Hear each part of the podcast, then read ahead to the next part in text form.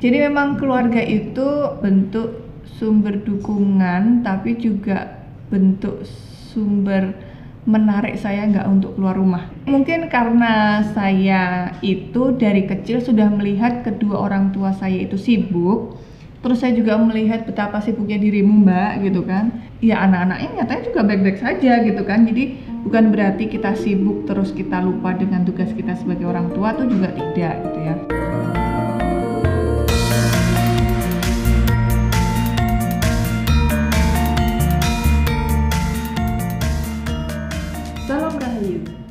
Jumpa lagi di podcast Rembuk Roso Putri Kedaton Sebelumnya sudah ada episode tentang mengenal lebih dekat Gusti Kanjeng Ratu Bentoro Nah nampaknya ini juga belum selesai ya kemarin-kemarin itu Sebenarnya siapa sih Gusti Kanjeng Ratu Bendoro ini?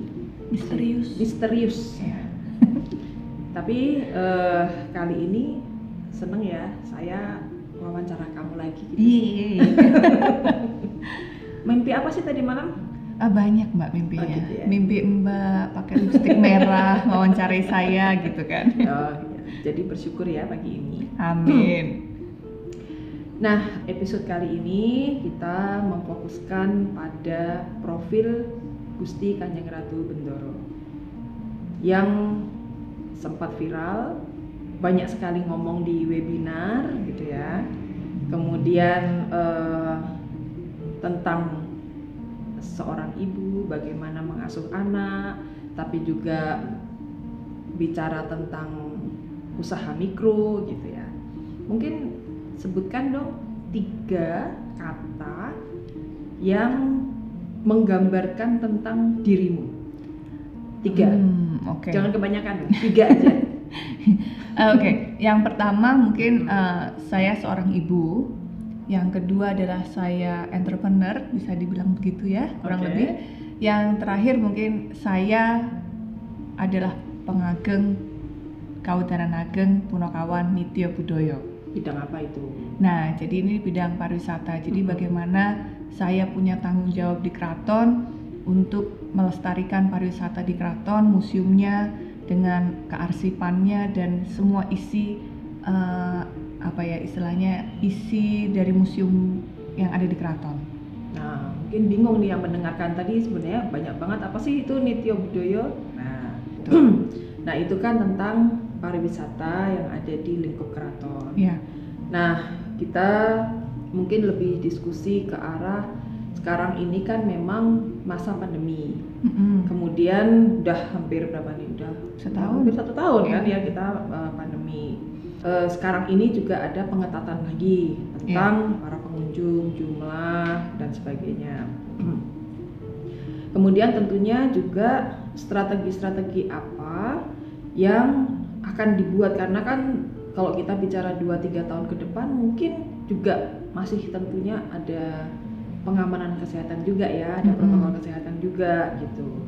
Nah mungkin selama pandemi dulu aja nih, gimana tentang pengunjung yang ada di keraton, kemudian penanganan pariwisata sendiri yang ada di keraton.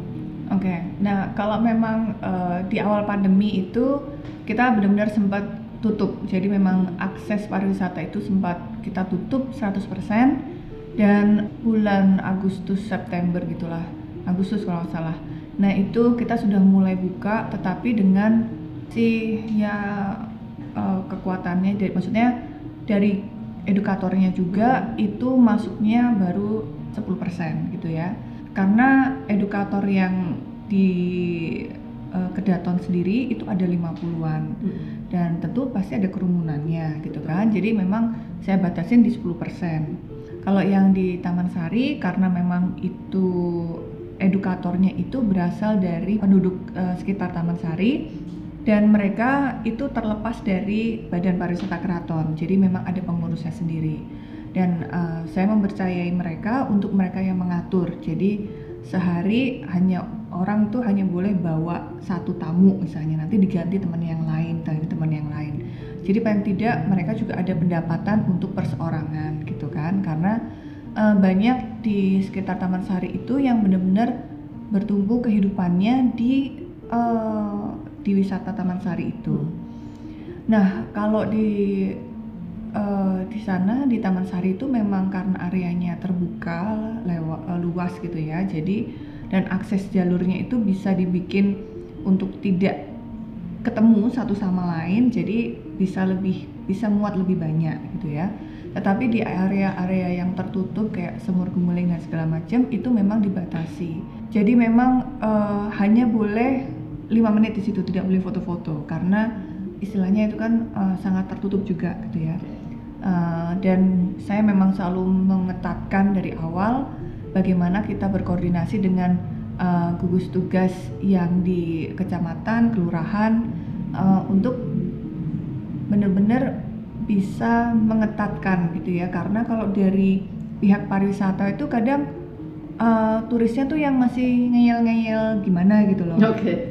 Tapi kalau memang sudah pakai uh, name tag gugus tugas mereka lebih oh ya baik gitu jadi lebih menaati gitu jadi kan tetap ya di tempat wisata itu melibatkan tim dari gugus tugas Betul, untuk ya. pemantauan ya iya tentu karena kalau tidak ya memang uh, pertama memang kita mau buka pun kita juga harus izin gugus tugas kita harus koordinasi kita harus uh, tunjuk satu orang kalau memang nanti ada yang tiga kali diperiksa masih panas terus itu harus langsung dijemput oleh gugus tugas dari puskesmas. Jadi sistem seperti itu akhirnya berjalan. Dan di tiap tempat wisata keraton ini ada kebetulan ada empat dan itu semua sudah tercipta koordinasi seperti itu. Dan alhamdulillah cukup baik lah ya sampai sekarang kalau kita lihat memang sampai sekarang pun pariwisata belum pulih 100% gitu ya.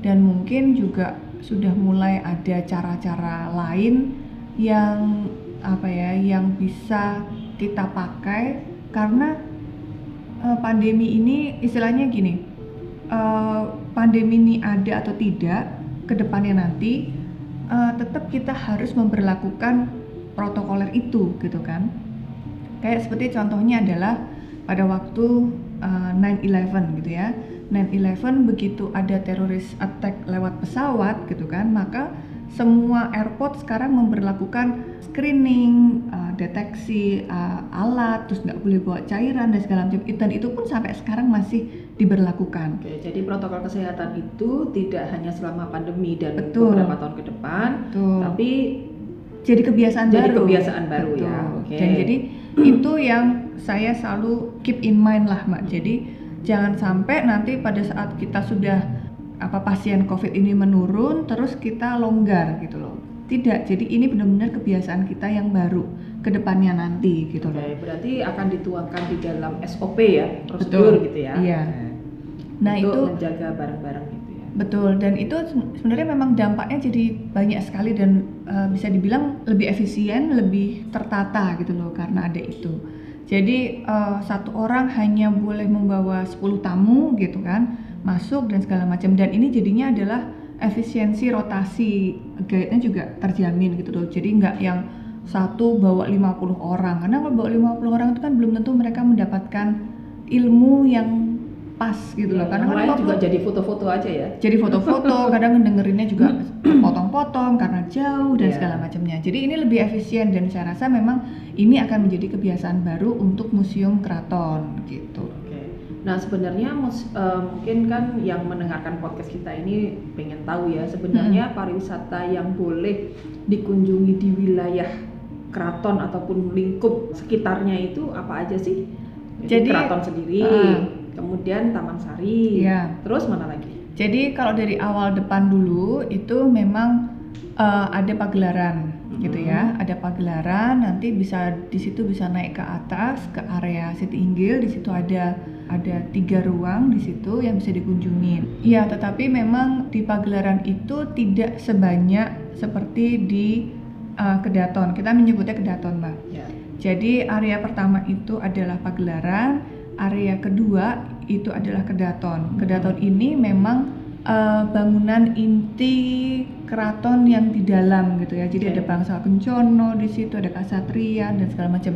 Nah, ini lebih rame dengan berbagai aktivitas karena memang masih kita gunakan sampai sekarang untuk abdi dalam pada bekerja di situ kan. Yeah. Dan lalu ada uh, pementasan seni juga di situ, lalu uh, lebih banyak ruangan yang bisa dikunjungi dalam situ.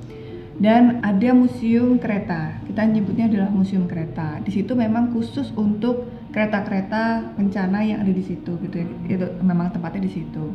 Dan yang bisa dilihat ya hanya kereta dan Museum kereta. Betul, dan memang ada juga pakaian uh, kusir yang zaman dulu dan segala macam nih. Ada foto-foto pas Mbak menikah, itu dilihat ditunjukkan perbedaannya gitu kan.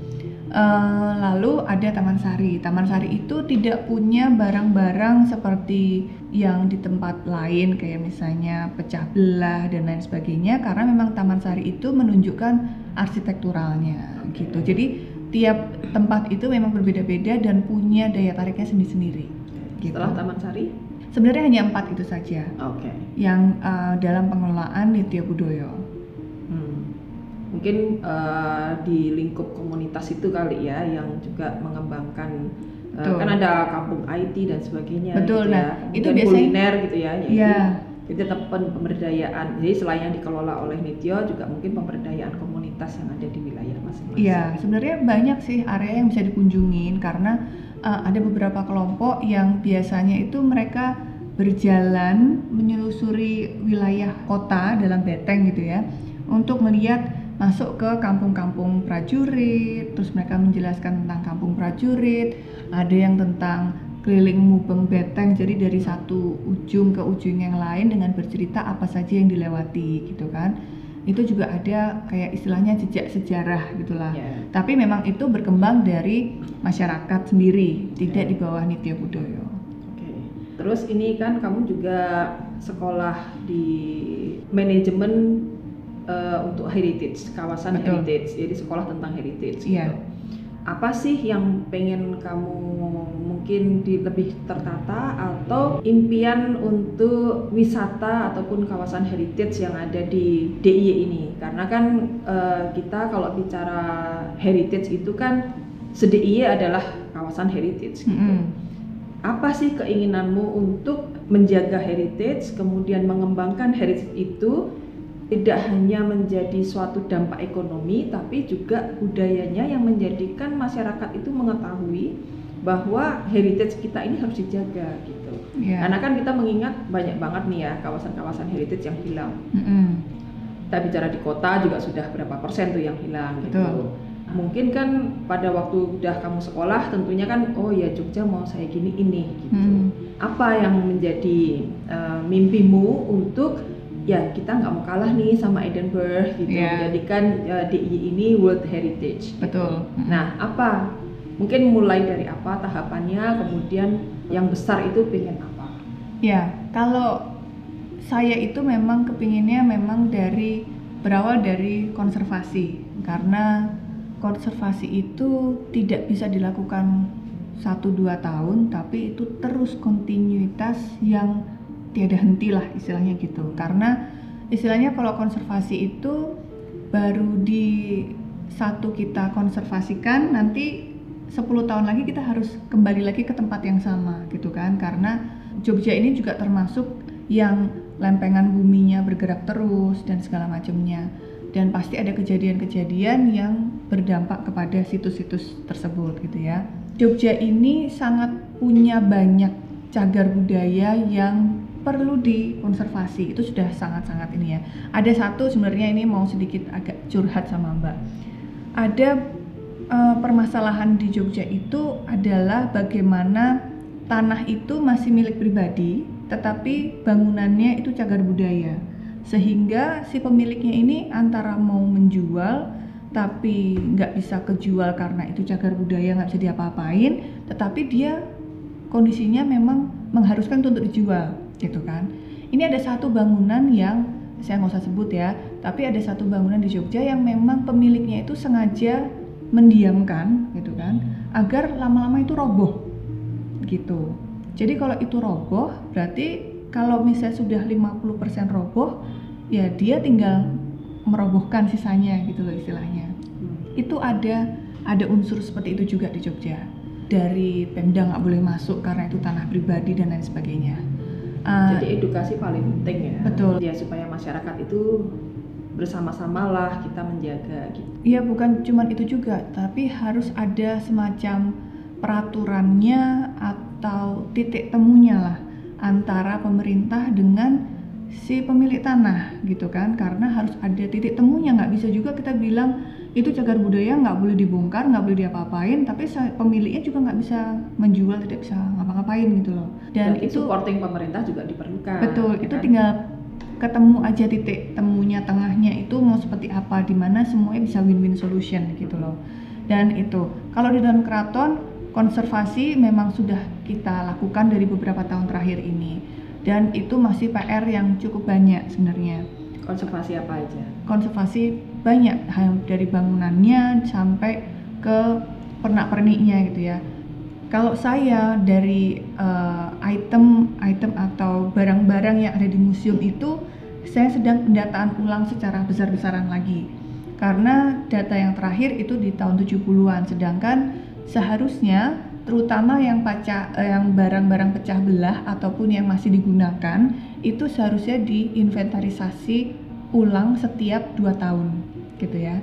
Jadi uh, itu ketentuannya. Ini kan terakhir tahun 70-an tentu banyak barang yang ditambah maupun yang sudah pecah istilahnya sudah tidak bisa digunakan lagi. Nah ini sedang kita inventarisasi besar-besaran. Tapi ini juga proyeknya proyeknya bukan proyek yang kecil gitu loh yang butuh bertahun-tahun. Contohnya aja deh Mbak, peralatan sendok, garpu, cangkir dan lain sebagainya itu kita ada 250 ribu yang harus difoto satu-satu karena jenisnya itu ada sekitar 3 ribuan gitu ya. Jadi itu tentu butuh proses.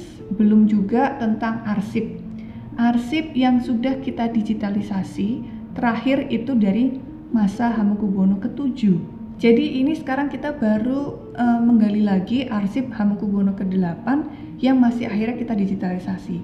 Walaupun setahun kita bisa menyelesaikan sekitar 50 ribuan arsip lembar gitu ya, tetapi PR kita masih ada 300 ribuan lebih gitu loh. Sedangkan arsip dari ngesot dalam yang Jumeneng sekarang itu juga banyak gitu. Jadi uh. itu PR yang nggak berhenti gitu loh. Ya, berarti kan bisa kolaborasi dengan banyak instansi ya Betul. untuk membantu. Iya, nah ini kita sudah bekerja sama dengan uh, eh, DPAD, kita juga sudah bekerja sama dengan mahasiswa-mahasiswa perpustakaan dan kearsipan untuk membantu kita. Tetapi kembali lagi ini arsip ada yang menggunakan bahasa Jawa dengan aksara Jawa, jadi mereka tidak mengetahui isinya apa, gitu yeah. kan?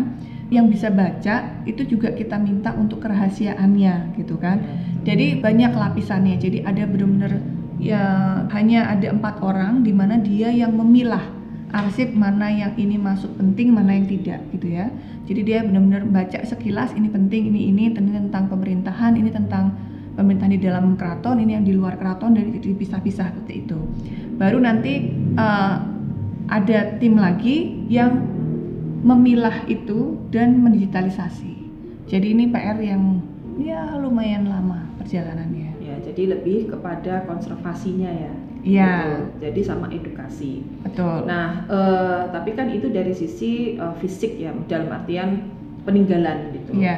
Uh, saya kan juga punya konservasi. Mm -hmm. Nah, jadi yang itu dari sisi lingkungan. Betul. Gitu. Jadi uh, orang hutan, beruang, mm -hmm. itu itu kan juga perlu apa ya perlu diamankan kemudian burung elang gitu oh, ya yeah. anak Jawa kemudian burung-burung yang kecil itu kan juga sebenarnya banyak banget yang harus dilindungi mm-hmm. karena BKSDA sendiri itu juga kewalahan untuk menangani hal ini mm-hmm. gitu jadi mungkin bisa apa ya dikolaborasikan bersama jadi baik dari kawasan heritage dan juga konservasi yang bersifat lingkungan. Yeah karena ini kan juga berhubungan dengan edukasi pariwisata gitu ya mm-hmm. dan uh, budaya bagian dari edukasi. Yeah. Sekarang ini kan sudah sangat melekat dengan digital. Betul. Gitu. Bentuk-bentuk pariwisata apa gitu yang sudah bisa di disosialisasikan melalui digital atau mungkin edukasi dari digital gitu. Mm-hmm. Nah,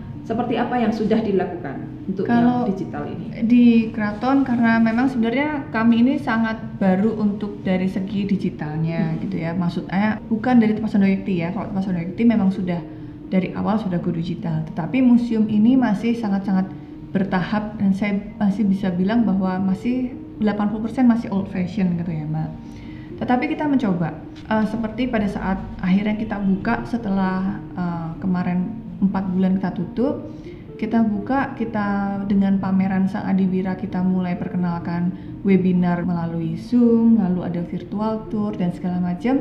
Ini adalah percobaan. Ternyata reaksi dari masyarakat itu juga bilang sangat bagus karena mereka tetap bisa mengikuti uh, perjalanan sejarah walaupun dengan Zoom gitu ya. Tetapi memang ada sedikit missing linknya karena ada beberapa orang yang masih memang prefer untuk human interaksi gitu ya. Jadi mereka masih datang ke keraton untuk akhirnya lihat pameran secara fisik di sana gitu. Dan tetapi ada juga orang yang sudah oh cukup kok saya sudah dapat saya juga sudah bisa bertanya dan segala macam lewat virtual tour. Jadi ini plus minus gitu ya. Nah kita sebenarnya tahun ini sangat berharap untuk bisa ada virtual tour. Saya sangat berharap bahwa nanti virtual expo ini atau virtual tour ataupun nanti bentuknya seperti apa yang go digital ini bisa juga akhirnya orang-orang yang tidak bisa secara fisikly ke keraton itu bisa melalui akses melalui itu. Jadi orang yang di luar negeri, uh, orang yang secara uh, physical itu challenge gitu kan bisa lewat dari virtual ini. Oke, berarti uh, lingkup uh, memang ada yang di lewat digital, mereka karena apa tidak bisa datang, kemudian juga yang datang yang dipersilahkan tetap. Betul. Ya. Mm -hmm. Nah, sekarang beralih di tadi Gusti Kanjeng Ratu Bendoro sebagai entrepreneur. Asik. entrepreneur. Nah, entrepreneur gitu sekarang ini di hmm. masa pandemi ini kan banyak sekali kalau kita bilang tidak hanya UKM tapi dari yang kecil sampai bisnis yang besar pun juga semua hampir tiarap gitu. yeah. hampir tiarap dengan kondisi selama pandemi ini jadi dikatakan hmm. bisa hampir satu tahun gitu apa yang kira-kira memberi motivasi kepada UKM agar bisa terus uh, berkarya karena kalau yang muda-muda udah otomatis mereka beralih pada digital yeah. gitu ya sekarang banyak sekali yang jualan gitu yeah. tapi kan ada juga yang memang ibu-ibu yang sudah mungkin biasa apa berjualan di pasar mm -hmm. kemudian berjualan di area jalan kayak gitu-gitu ya yeah. di kaki lima kayak gitu-gitu nah tentunya kan apalagi sekarang jam 7 harus tutup gitu Betul. gitu ya itu nah mungkin ada apa ya himbauan atau edukasi atau mungkin mengajak suatu kreasi apa agar mereka bisa terus berjualan. Ya. Nah, memang ini sangat banyak sebenarnya yang mengeluh dengan situasi ini gitu ya. Semuanya pasti sangat mengeluh. Apalagi dengan pembatasan jam 7 sudah harus tutup. Nah, padahal jam 7 ke atas itu banyak sektor usaha yang mikro yang masih buka di jam segitu, malah baru buka di jam segitu. Tapi ya ini situasinya adalah uh, seperti ini gitu ya. Jadi saya selalu bilang bahwa ya udah kita kita harus dan kita dituntut untuk berubah gitu loh. Saya ada beberapa kali sempat berbicara di webinar ataupun juga di IG gitu ya, membahas tentang UMKM ini gitu kan bagaimana caranya kita memulai lagi karena kalau 2020 kemarin itu kan bagaimana kita memanage saat pandemi. Nah, sekarang itu 2021 itu topiknya sudah bagaimana kita memulai lagi beroperasi lagi tetapi dengan batasan-batasan yang masih sangat-sangat ketat gitu ya. Jadi banyak usaha yang eh, terutama yang mikro itu kemarin karena 2020 mereka juga tidak bisa berjualan, akhirnya modal yang dipakai untuk yang diperlukan untuk uh, memulai usahanya itu akhirnya nggak ada gitu. Nah ini akhirnya kita juga bekerja sama dengan Bank Indonesia dan juga dari dinas uh, eh, UMKM dan koperasi bagaimana caranya memberikan uh, pinjaman ringan untuk mereka bisa mulai berjualan kembali gitu kan. Tanpa uh, istilahnya uh, nyicilnya agak nanti gitu loh. Paling tidak mereka bisa mulai dulu gitu kan. Karena jujur masih banyak UMKM yang akhirnya belum bisa mulai lagi gitu loh. Nah ini yang yang sedang kita godok gitu ya dengan Bank Indonesia dan Dinas. Dan terutama eh, saya juga mau bilang bahwa semua bisnis pasti harus beradaptasi dengan kebiasaan ini gitu kan? Mau tidak mau. Eh, misalnya yang jualan di pinggir jalan atau apa pun mereka bisa coba untuk masuk ke dunia digital atau mungkin mereka menawarkan untuk take away gitu kan? Untuk dibungkus take away atau apa pun. Jadi kita lihat inovasi apa yang dibutuhkan dan pas untuk sektornya gitu. Oke. Nah, mungkin kan ini uh, program dari pemerintah baik nasional ataupun yang di DIY kan sebenarnya banyak ya, banyak program untuk UKM. Mm-mm. Cuma kan permasalahannya adalah tidak semua UKM itu mendaftarkan diri di dinas koperasi. betul Gitu. Nah, ini yang memang menjadi kendala. Mm-mm. Sedangkan dari kementerian itu kan sebenarnya punya supporting dana untuk uh, para UKM ini yang Iya. kita bicara menengah ke bawah Iya. gitu.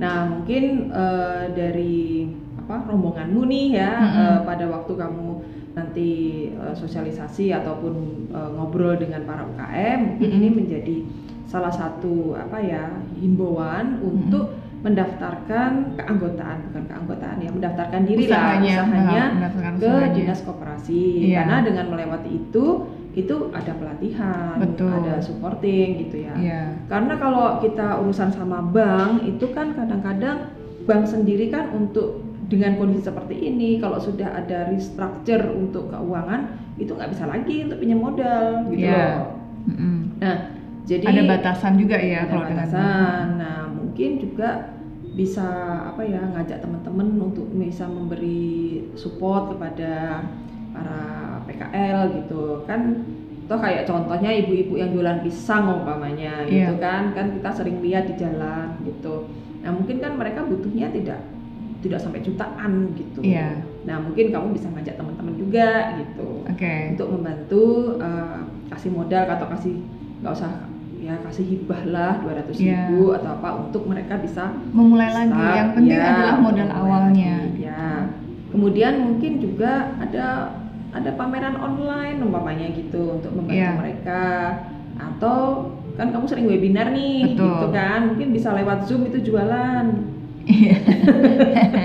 jadi tidak Nanti hanya banyak listnya. ngomong-ngomong Tuh. Iya, jadi sebenarnya kalau pameran online itu sudah coba untuk dibuat gitu ya. Hmm. Jadi dari dinas pariwisata, dari dinas UMKM dan koperasi itu juga sudah membuat. Tetapi yang sempat saya agak bingung memikirkannya adalah tadi kayak seperti Mbak bilang yang tidak bisa masuk ke situ gitu loh. Hmm. Seperti yang di pinggir jalan, yang di Beringharjo, yang dan sebagainya macamnya. Terutama juga yang bertumbuh dengan pariwisata. Mm-mm. Jadi UMKM-nya yang hidup karena memang di sekitar pariwisata gitu loh mereka jualan uh, minuman di area pariwisata dan segala macamnya. Terutama sekarang kalau mau makan harus uh, pakai masker, harus jaga jarak dan segala macam. Terus yang penting saya selalu mengingatkan kalau misalnya UMKM itu selagi mereka taat dengan protokoler. Jadi misalnya mereka masak dengan masker, dengan sarung tangan dan segala macam, itu bisa membangun trust untuk orang beli ke situ gitu loh.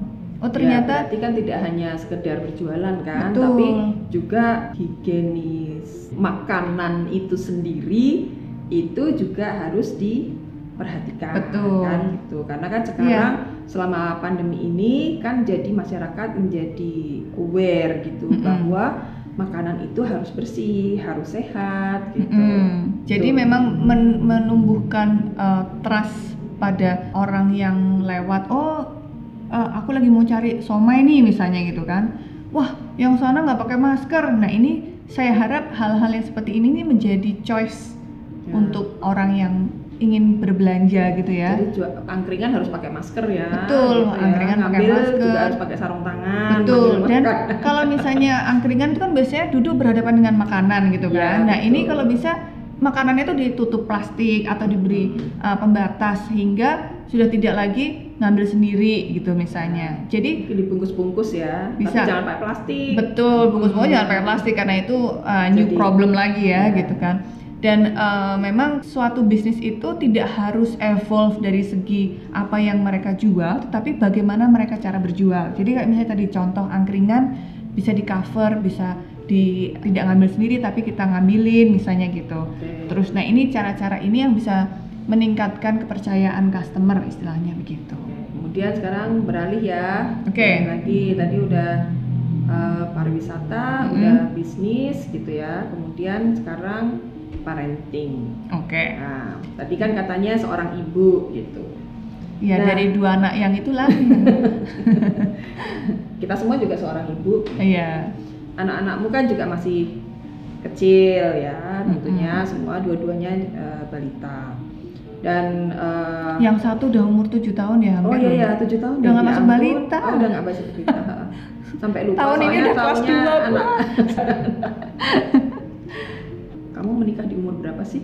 25. Oh 25. Oh ya. Pas kan? Pas, pas, pas, pas, pas. Tapi yang lain kita eh, Di atas 30 ya. Apa sih eh, arti dari keluarga buat seorang Gusti Kanjeng Ratu Bendoro? Aduh, berat itu. Jadi memang keluarga itu bentuk sumber dukungan, tapi juga bentuk sumber menarik saya nggak untuk keluar rumah. Orang tuamu kan juga. Iya. Jadi mungkin karena saya itu dari kecil sudah melihat kedua orang tua saya itu sibuk. Terus saya juga melihat betapa sibuknya dirimu mbak gitu kan. Ya anak-anaknya nyatanya juga baik-baik saja gitu kan. Jadi bukan berarti kita sibuk terus kita lupa dengan tugas kita sebagai orang tua tuh juga tidak gitu ya. Tapi hal-hal seperti ya kalau misalnya saya juga sempat ngobrol beberapa kali tentang perihal tema parenting di Instagram gitu ya. Tetapi juga sebenarnya yang saya katakan itu itu benar-benar terjadi di kehidupan saya, tapi bukan berarti itu gampang loh, gitu loh. Jadi kayak misalnya kemarin eh, sempat berbicara tentang anger management.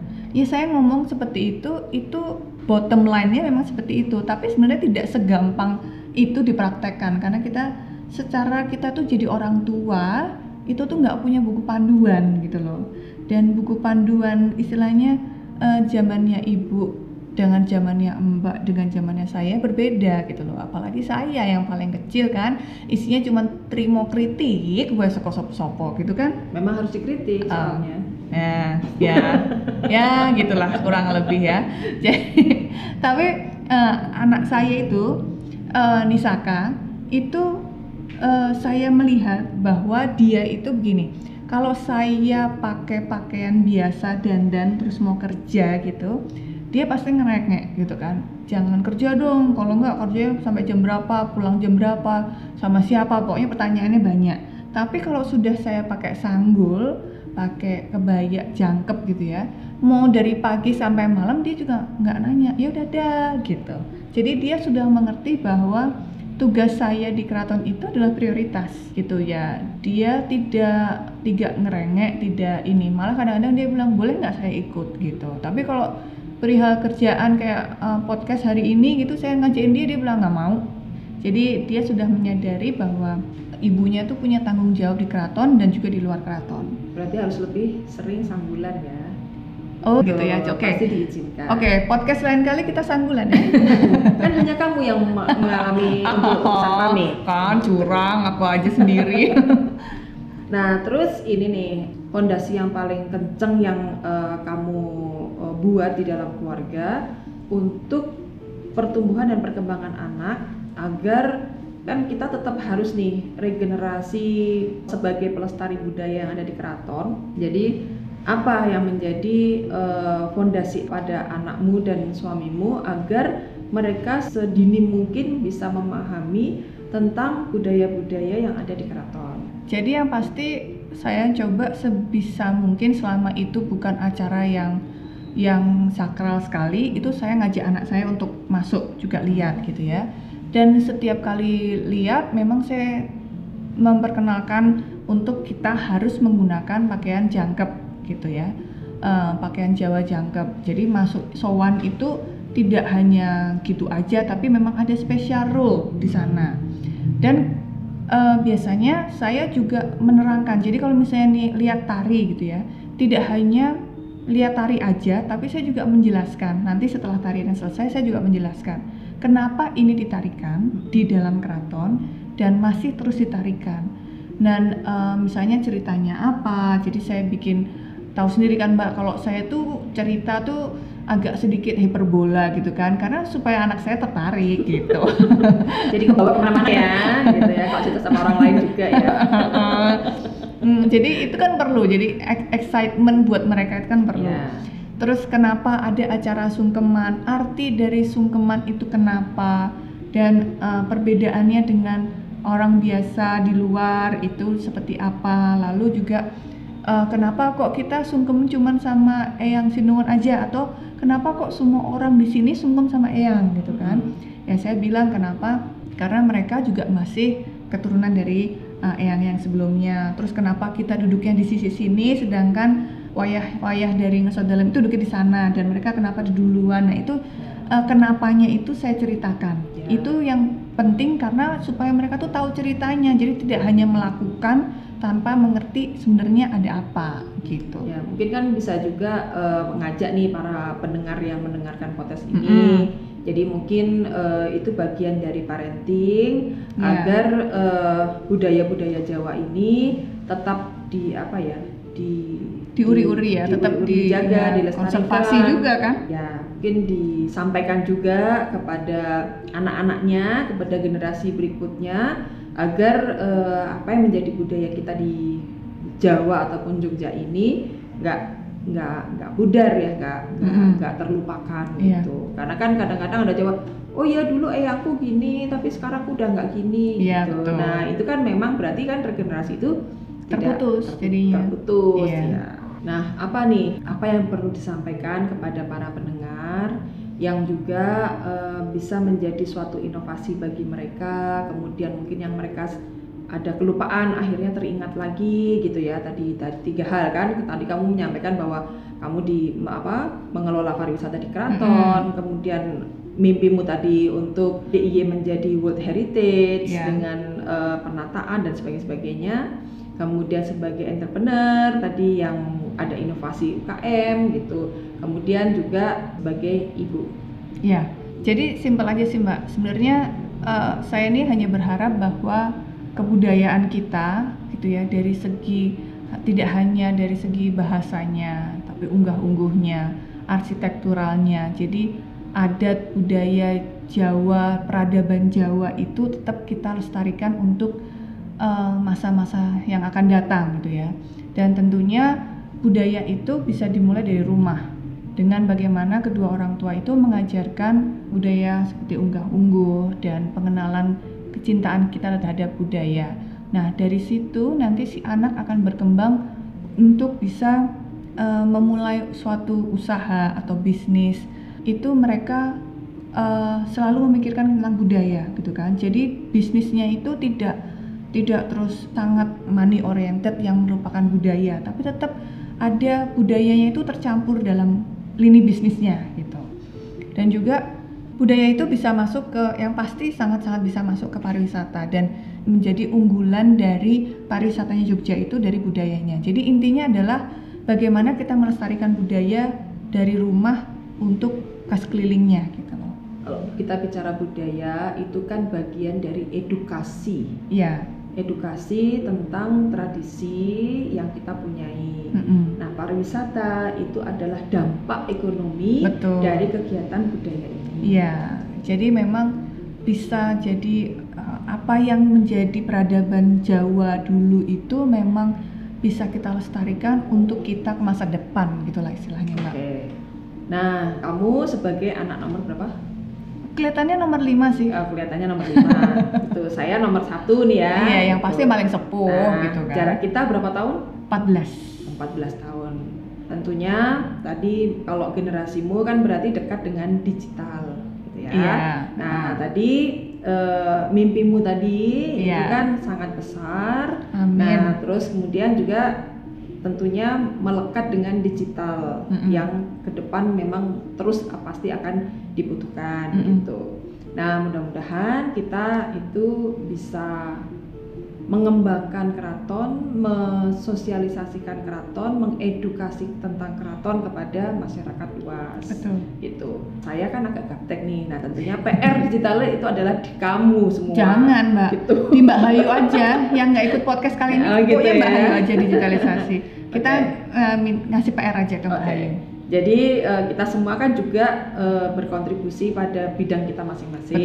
Karena ini yang aku tanyain adalah kamu, berarti tak tunggu kontribusimu, gitu ya. Tadi mimpimu ya terwujud berapa tahun gitu harus Iya. jelas. Ah, oke. gitu.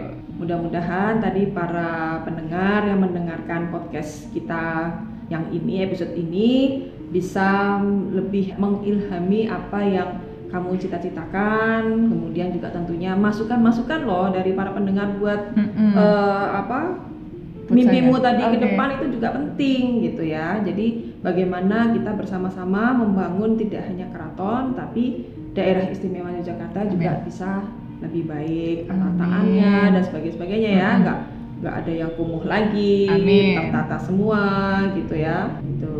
Kemudian nggak macet lagi. Ini udah selama pandemi nggak macet. Ya, ya udara lebih enak. udara lebih enak gitu.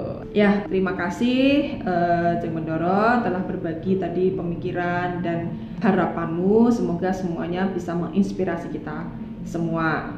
Matur nuwun, eh, kita berdoa atas perjuanganmu dan mimpimu. Mudah-mudahan tidak panjang gitu ya, bisa eh, terwujud gitu.